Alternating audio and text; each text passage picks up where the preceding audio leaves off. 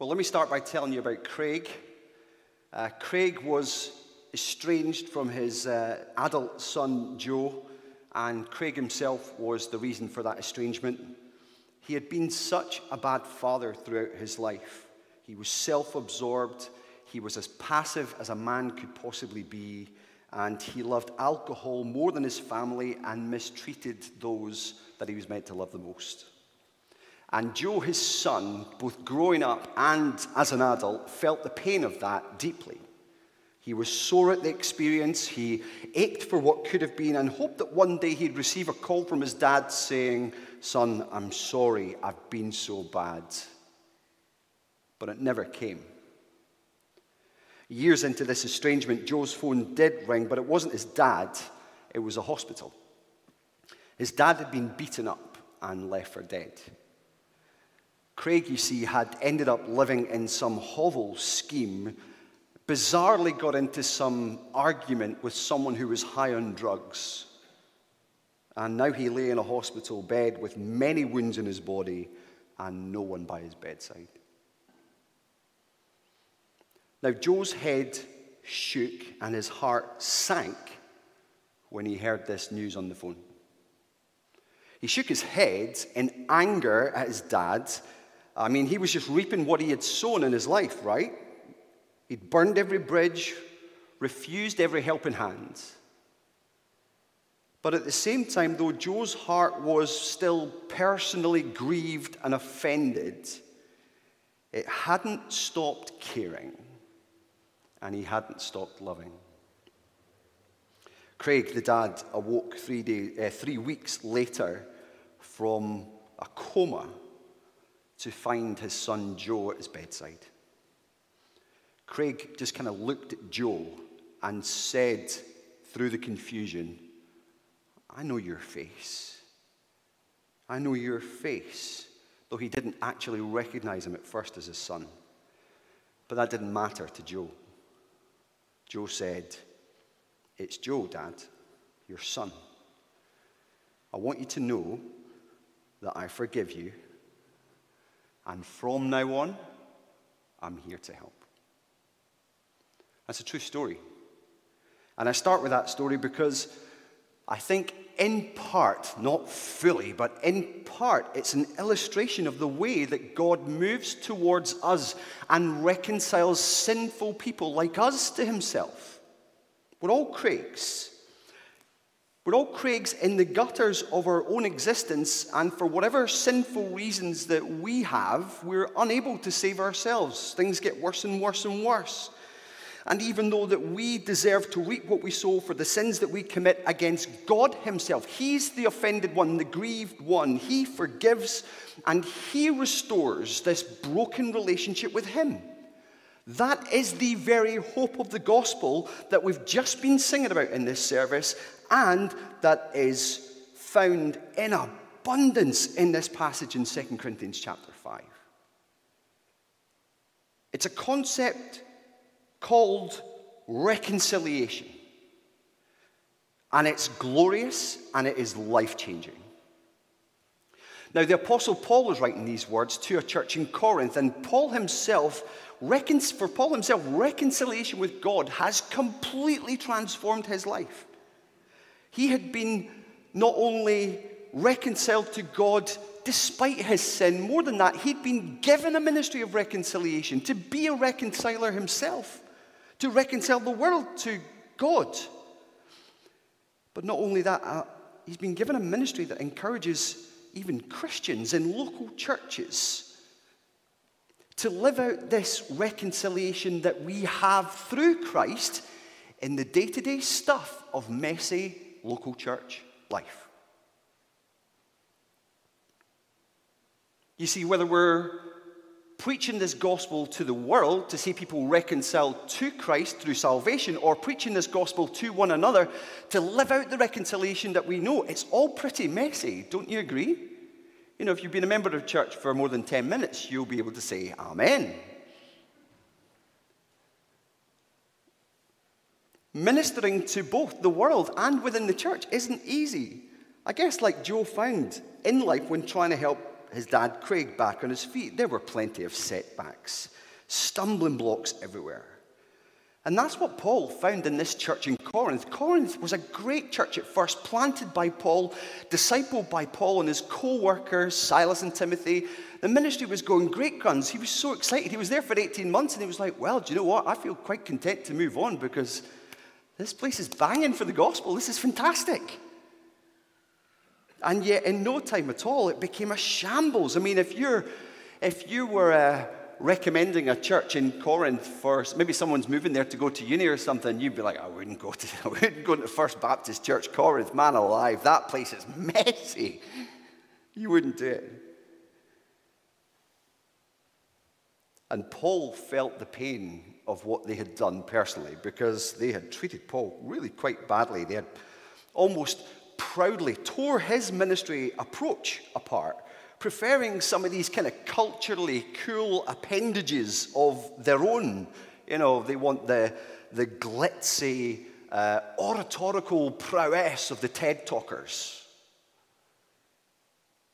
They want the crazy, charismatic, hands in the air, dancing about kind of experience.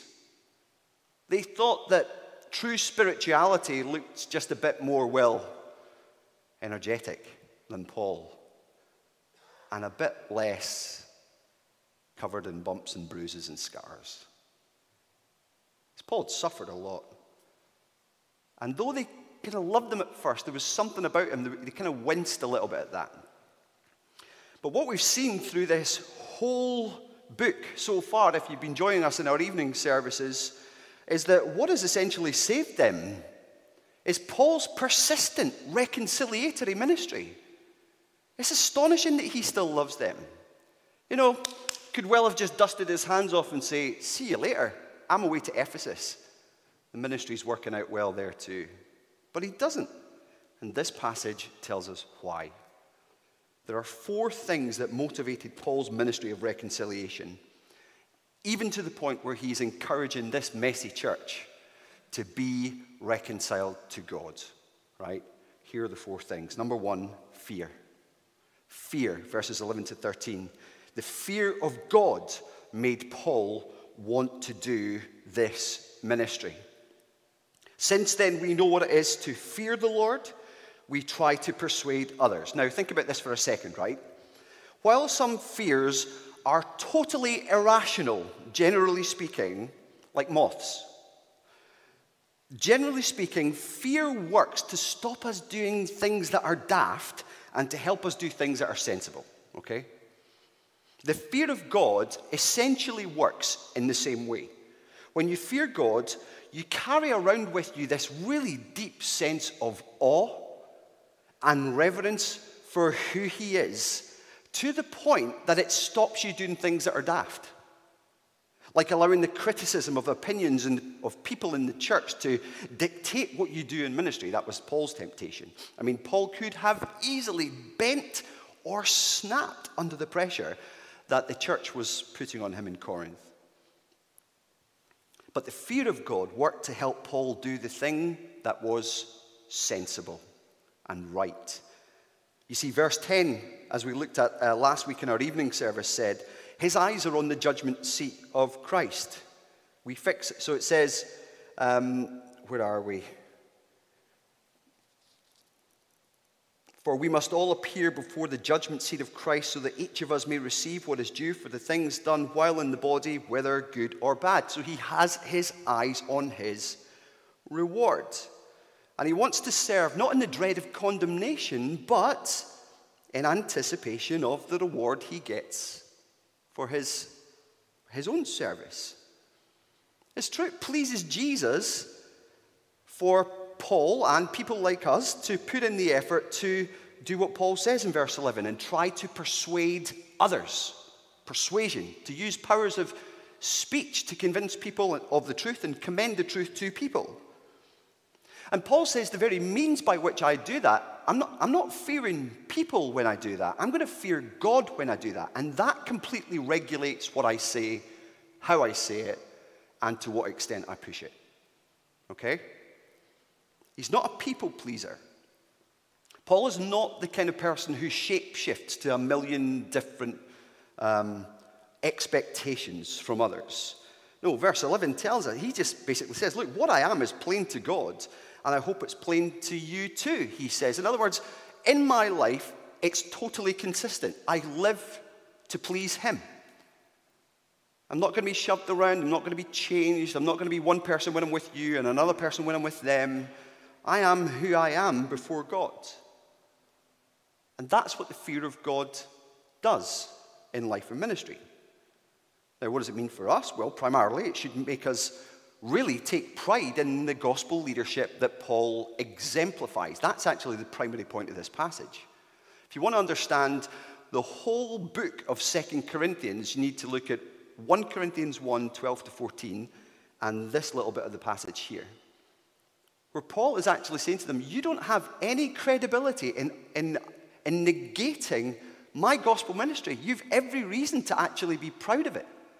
Don't boast in the stuff that these fancy Dan preachers are boasting in, like their fancy suits or their wonderful speech or their, you know, they're incredible, culturally speaking. You would, though Paul might not be the kind of person you would see on TV or go to hear at a university lecture, he's God's gospel man. The call of this passage is to boast in him. Verse 12, we are not trying to commend ourselves to you again, but are giving you, church, an opportunity to take pride in us so that you can answer those who take pride in what is seen rather than what's in the heart. In other words, what is on the face, on the surface, rather than what's truly going on. Paul's like, they're the shapeshifters, these false teachers, the super apostles that he tackles in chapter 10 and on. No, we can take pride in Paul's ministry, even with all the bumps and bruises and scars, the suffering. And to do so is to rejoice in God's power, because Paul's ministry is incredible. But the reason why he's saying, I'm saying this just to reinforce what this ministry actually is, but not to commend myself, because ultimately, well, what's he said already in chapter 4? I'm just a jar of clay. I'm a fragile pot, right? In which God has put what? Treasure, gospel treasure. And through this clay pot demonstrates what? His all-surpassing power. Why? Well, don't be daft. It's because so that he can get the glory. So that God alone gets the praise for it, not Paul. Now, how does that come about? How does Paul operate in a way where he doesn't get glory for himself, even though his ministry is astonishingly incredible? Yeah, he deflects all praise and glory to the one who truly deserves it, to the Lord God himself. That's what it means to live in the fear of God. And that's what it means for us to rejoice and take pride in Paul's ministry. There are people who negate it even today. Some of the stuff that he says, I mean, you know, I hear it fairly often, like, oh, if only Paul was a bit more like Jesus. What a silly thing to say. What an offense to the Holy Spirit, who not only enabled and empowered Christ himself and his ministry, as we see from the Gospels, but he filled Paul and gave him the words to say. You can't say things like that without ripping your Bible up to shreds. Be wary of that kind of chat. But take pride in this and his teaching. Paul, by God's grace, provides such a wonderful insight into the Gospel through his explanation. But there's a secondary application to this too, a lesser but still possible application, that we should praise God for enabling such persistence in Paul, because he then becomes a model to us. He knows and esteems God so truly that he'll go to great lengths to be a God-pleaser alone and not a people-pleaser. That's what he wants us to see in 2 Corinthians, with his heart on his sleeve, saying, what we are is plain to God, I hope it's plain to you. Now, we all in this church family are actually gospel ministers. We're all saved and called to be proclaimers of this gospel to the world and to each other. And we all do ministry when we speak and apply this gospel into each other's lives. I guarantee the fear of man will stop us doing that. We'll let one another's sin go unchecked. We'll be so self-centered, we'll not even think to encourage the person, speak positively into people's lives in a way that commends Christ. The call for us is to let God be bigger in our estimation than the opinion of others. As author Ed Welch said, when people are big and God is small, that's the fear of man. But people in your estimation should be small and God should be big. That's the way to truly fear God. And all gospel ministry done in the fear of the Lord is commendable. Well, that's the first thing, the fear of God. That's the first thing that motivated Paul's ministry of reconciliation in 11 to 13. The second, love, verses 14 to 15. The love of Christ made Paul want to do this gospel ministry, this ministry of reconciliation. Verse 14 reads, "For Christ's love compels us, because we're convinced that one died for all, and therefore all died. And he died that those who live should no longer live for themselves, but for him who died for them and was raised again." Now, two questions here. One, in what way is the love of Christ shown according to these verses? Through Christ's death, which tells us that when you look to the cross, you see a demonstration of love. That's what Jesus in John 14 told us to anticipate when he said, "Greater love has no one than this, to lay down his life for one's friends. You're my friends if you do what I command." So his death would be a demonstration of sacrificial love. Paul says the same in Romans 5:8. God demonstrates his own love for us in this: while we were still sinners, what? Christ died for us. Now, what do we notice about the death of Christ? Well, if love is what is shown, who is it shown to? Well, it's easy. The answer's in the text. Those he died for. But who are they? Who are this? Who are represented by the word all in this passage? Does the all of verse 14 mean everyone without exception? Did Jesus die for everybody? No, I think the all needs to be applied to the same group of people all the way through the chapter, and that's to the people of God. In other words, all who receive Christ as Savior and Lord. The second question is, what effect does receiving such incredible love through the death of Christ have on those who are loved? Well, the first answer to that is, it kills them. It kills them. They die. Not physically, of course, but spiritually. The death he died is effectively our death. This is what's called union with Christ. We died in him when he died for our sins. When he died for our sins, he took the punishment that was due for our transgressions, our iniquities, on himself, so that we would not receive the punishment, the right punishment for those sins, which is what? Death. Eternal death. Now, this is, when he died for our sins, then, he took punishment on himself, and instead of dying, we receive life. Life in his name. That's the glory of the gospel. In fact, this is the very thing that we demonstrate in baptism, when we celebrate someone coming to faith in our Lord Jesus Christ. In baptism, we celebrate the new life of a new believer. But we sometimes forget that effectively the water symbolizes a grave. At one baptism service in a previous church in which I was a pastor, I stood over the tank and said, "Here lies an open grave, and Jesus bids you come and die." Well, you should have seen the look on the faces of those who were getting baptized. I think they were a little bit anxious as to how long I was going to try and hold them under that time. I think there's something for holding people under the water for as long as possible, just so they grasp the theological significance of death. No, that's not going to carry, is it? Never mind. Folks who are getting baptized soon are getting really worried now, but that's okay. We'll not do that. Never mind. Just hope that it's Paul and not me doing the baptism. Anyway. But yeah. I mean, it is effectively an open grave. The call is to come and die, not physically, but spiritually, symbolically. Go into the water, die to self. Come out of the water as a... He doesn't live for himself anymore because he died. In Christ. He lives for Christ. He lives for him. And you know why? There's perfect reasoning to this. Because a love like Christ's, where he would die for something as serious as your eternal hell, is a love that cannot possibly be spurned. Should not be. No, it can't be spurned. It can't be disregarded. It's the kind of love that's better than a million of the best loves that you could ever receive here.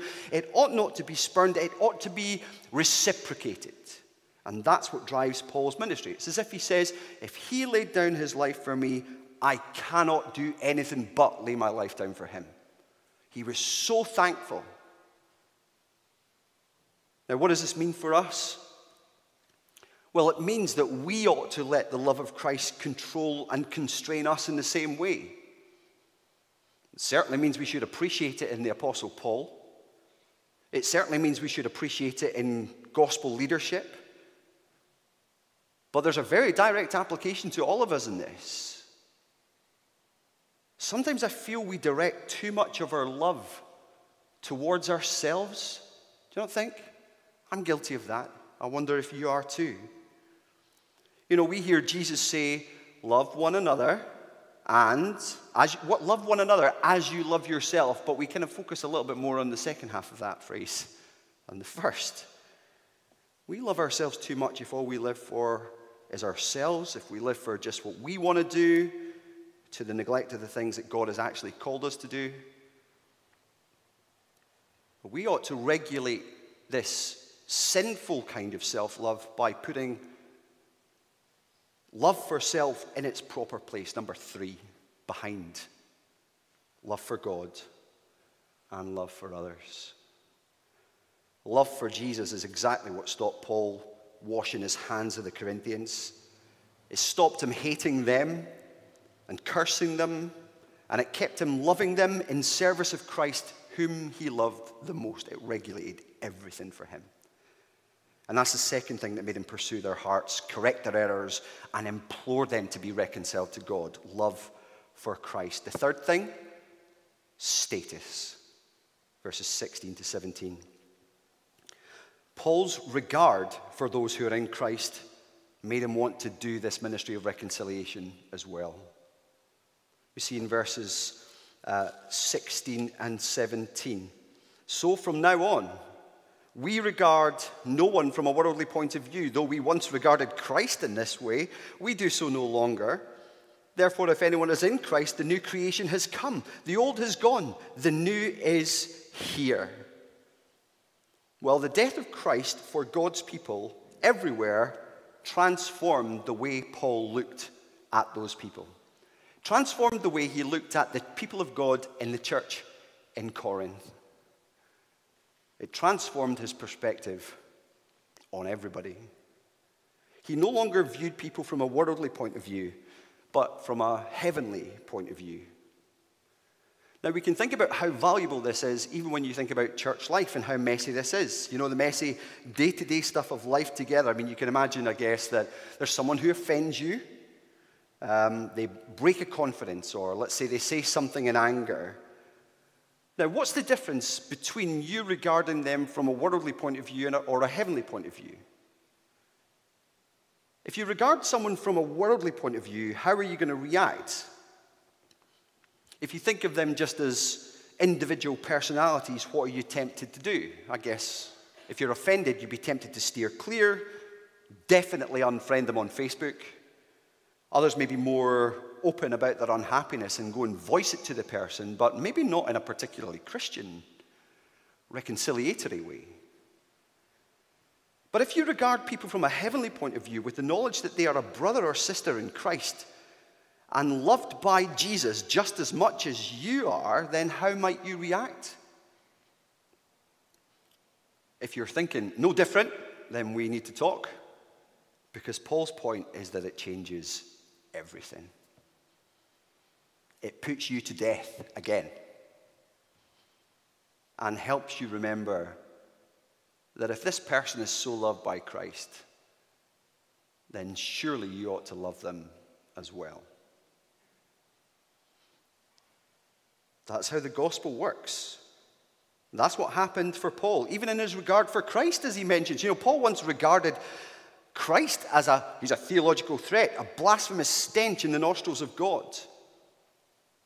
That's what many considered Jesus to be when they considered him from a worldly point of view. But on the Damascus Road, when Paul was given a heavenly point of view on Jesus because Jesus appeared in glory to him, Saul, Saul, why are you persecuting me? Well, everything changed for Paul.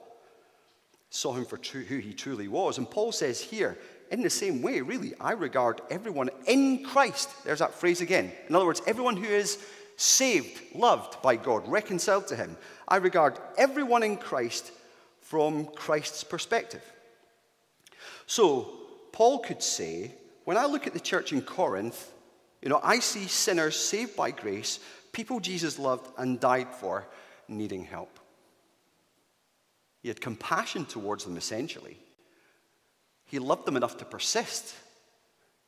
That didn't mean he didn't speak into the situations that they were experiencing. No, he loved them enough to rebuke as well.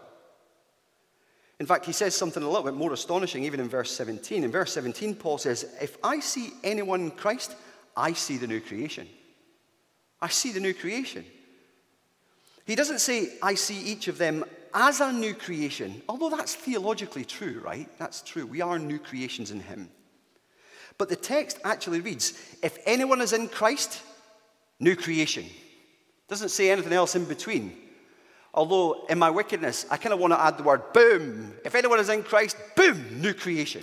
That's how it reads. That's why I'm a pastor and not a Bible translator, though. Well, these people are the foretaste of the new creation. That's what Paul sees. In them, as weak and as messy as they are, they're still the new creation breaking into this life and a foretaste of the glory to come, when they will be fully transformed, fully reconciled, just as Paul himself will be too, just as we will be. Is that how we view each other? You know, if we view each other like that, then boy, ministry will explode. The grace of the gospel will be so rich, it will be a treasure to us. There'll be no needing to convince people to come back to church. We'll despair at how much we've missed out. It's glorious. This is what drives Paul's ministry of reconciliation. Even as the church in Corinth are kicking against the goads and elbowing him out the way and tearing apart his character, he loves them enough to persist. Let the love of Christ for his people regard all from a heavenly perspective. We're new creation, even in this room. It's hard to believe, isn't it? But it's true. Just a taste. That's the third thing that made him pursue their hearts, correct their errors, and implore them to be reconciled to God. The fourth and final thing is calling. Calling. The commission God gave Paul made him want to do this ministry. And that's what we see in verses 18 to 21. All this is from God, who reconciled us to himself through Christ and gave us the ministry of reconciliation. That God was reconciling the world to himself in Christ, not counting people's sins against them. And he has committed to us the message of reconciliation. We are therefore Christ's ambassadors, as though God were making his appeal through us. We implore you on Christ's behalf, be reconciled to God. Paul tells us two things in here. That God has reconciled Paul to himself. We touched on that a second ago. And Paul, that means, serves as one who knows what it means to be, knows what it's like to be an enemy of God. That's what we are without Christ. We are alienated and enemies. Separate, not friends. Enemies because of our sinful behavior. We're the Craigs in the story at the start. But God is the one, Paul says, who takes this initiative in reconciling the relationship, just like Joe in the story at the start with his deficient dad. God makes the first move in love he sends his son to be the savior of the world. Have you grasped this yet? Savior of us. To reconcile us. Now, even the concept of reconciliation is a really important thing to consider. It's an important word to understand as you read your Bibles. Because I think if we just understand God's salvation in terms of forgiveness of sin, we stop just too short of what Christ has actually won for us. We fall short of the true glories of the gospel. Think about it. I mean, our sin is an offense against God. If he was just a judge and acquittal or pardon was all he gave, then that would be great, of course, given the sinfulness we know, but it's not the fullness of the gospel. You know, a judge in a law court can declare someone not guilty, but he doesn't, like, get down from the bench and say, "Hi, do you want to be my pal? Do you want to be my friend? Should we go for dinner and chat? Let me get to know you." No, but God does, declaring not only that you are pardoned when you put your faith in Jesus Christ, but puts his arm around you and says, "Let's be friends. We are friends now that we're reconciled. Let's figure out what that looks like." And that's the difference. A judge in a law court can declare someone not guilty, but doesn't seek a relationship. But God in Christ offers us more than forgiveness. He offers us himself. Alienation is resolved by reconciliation through the atoning work of Christ. And God took the initiative.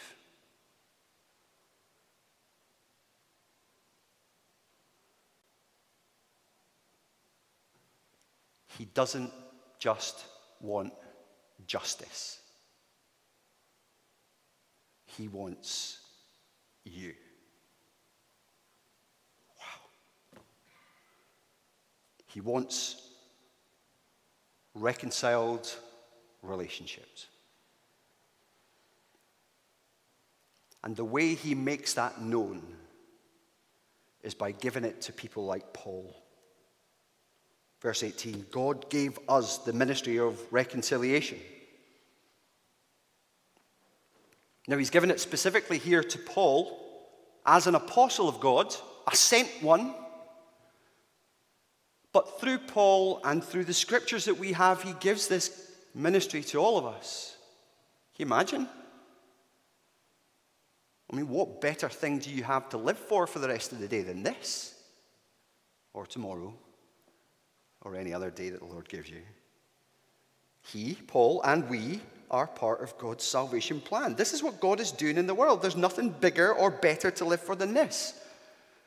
To the point that Paul effectively sees himself as an ambassador. Now, contrary to what the adverts tell us, an ambassador is not someone who holds fancy receptions and serves up Ferrero Rocher. An ambassador is someone who represents, truly represents, their sending sovereign in another place. And that's what Paul does. Because of that, Paul relentlessly pursues the people that God has given him to love. Representing God truly, standing up for what God says, reinforcing what God expects, as though God was making his appeal through Paul, through us. And when he does that, when Paul ministers in this way, he best represents God. And when God's people respond rightly, actually, as the Corinthians have started to do, the gospel is more brightly displayed to the world that God is reconciling to himself in Christ still. Still about it, as verse 19 says. And that's the message that Paul proclaims. He's given a ministry and he's given the message as well in this calling. He has, verse 19, committed to us the message of reconciliation. Verse 20. So we implore you, be reconciled to God. Now, don't miss this. Who's he saying this to?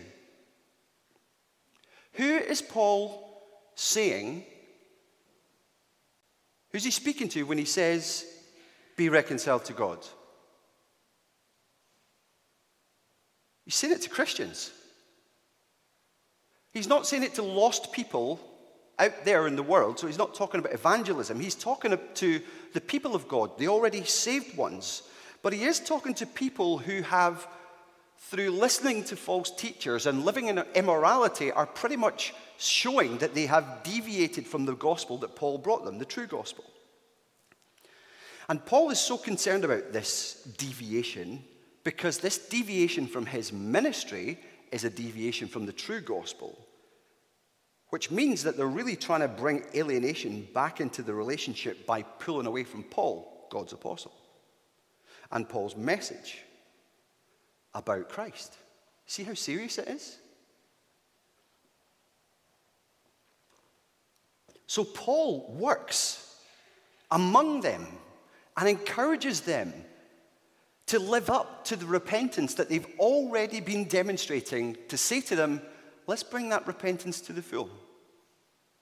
Let's see the evidence of your sorrow over your immorality, your idolatry, and your division, and your separation from me as God's apostle. Basically, it's Paul saying, by the fruit of your repentance, we'll see whether or not you are truly saved. Now, he's basically saying, look, if these differences and issues are not reconciled, the witness of the church will suffer. In fact, it will not be a true church. But for Paul, his encouragement to them is be reconciled. It's not that they're not reconciled. If they're in Christ, they truly are. But it's the same as sanctification. You know, when we are saved, even as verse 21 says, we are given the righteousness of God.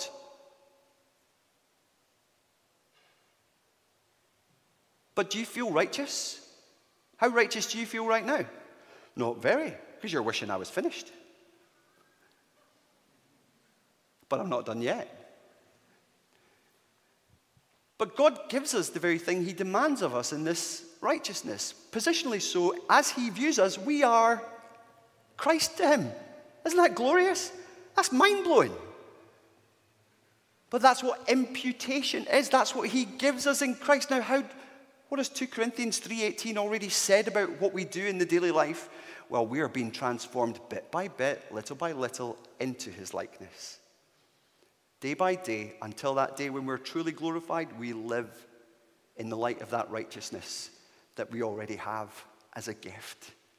Wow. Oh. Do you not feel the guilt and shame lifting? Well, the same is true in regards to our reconciliation. We are reconciled. But until that point, when we truly receive that heavenly inheritance and see our Savior face to face, we are to be ongoingly reconciled to God. Every day, enjoying that reconciled relationship. And that, brothers and sisters, is the kind of ministry that motivated Paul. Those are the things that motivated him to do this ministry. This fear of the Lord, this love of Christ, this understanding of the status of believers as new creation, and this call of God to be reconciled and to be an ambassador of his doing reconciliatory ministry. And it's all made possible because of verse 21. Oh, I could do a whole new sermon right on this passage right now, this text. It's all possible because of him. Because God, that's who it starts with, made him, Jesus Christ, who had no sin, the sinless one. He made him to be not a sinner, but sin for us, so that in him we might become the righteousness of God. Center and fix your eyes, your gaze, your heart on this text and understand the great exchange that is taking place. Especially if you're here and you're not a Christian, you think, man, I'm here because I'm really trying to dust myself off and start to do right things and live a good life so that God might accept you. That is doomed to fail. This text says that God has already done the work 2,000 years ago. And this righteousness that you're seeking isn't something that you can earn or do or achieve by yourself. It's a gift to receive and a gift alone. All you have to do is believe. For just as Adam's treason alienated the world from God, so too now the world, including you, if you will, through the faithfulness of Christ, can be reconciled to God. Through this great exchange, transacted at the cross, declared acceptable to the world through an empty tomb. God gave us his Son to remove the thing that alienated us and gave us the righteousness that reconciles the holy God who is to be feared with sinful people who deserve to be judged, and shows us his love. So I implore you, on behalf of Christ Jesus,